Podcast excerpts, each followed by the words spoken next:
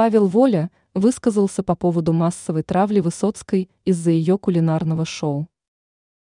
Недавно в сети появились архивные кадры из программы «Едим дома» с Юлией Высоцкой. При этом начали появляться именно рецепты с неудачными блюдами. Хейтеры начали активно критиковать кулинарный талант Высоцкой. Комментаторы отмечали, что у звезды получаются неаппетитные и непрезентабельные блюда. Некоторые также начали снимать пародии на популярную программу. Ситуацию прокомментировал шоумен Павел Воля. Своим мнением он поделился во время интервью в YouTube-шоу «Надежда Стрелец». Мужчина поддержал свою коллегу. Также он предположил, почему нарезка из шоу вызвала столько шума.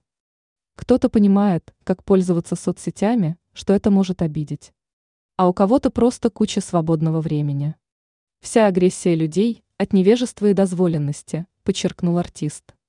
Кроме этого, представитель российского шоу-бизнеса сказал, что не думает, что такая мелочь могла бы расстроить саму Юлию Высоцкую или ее супруга. Комик подчеркнул, что в доме Высоцкой и Кончаловского все в порядке и с интеллектом, и с юмором.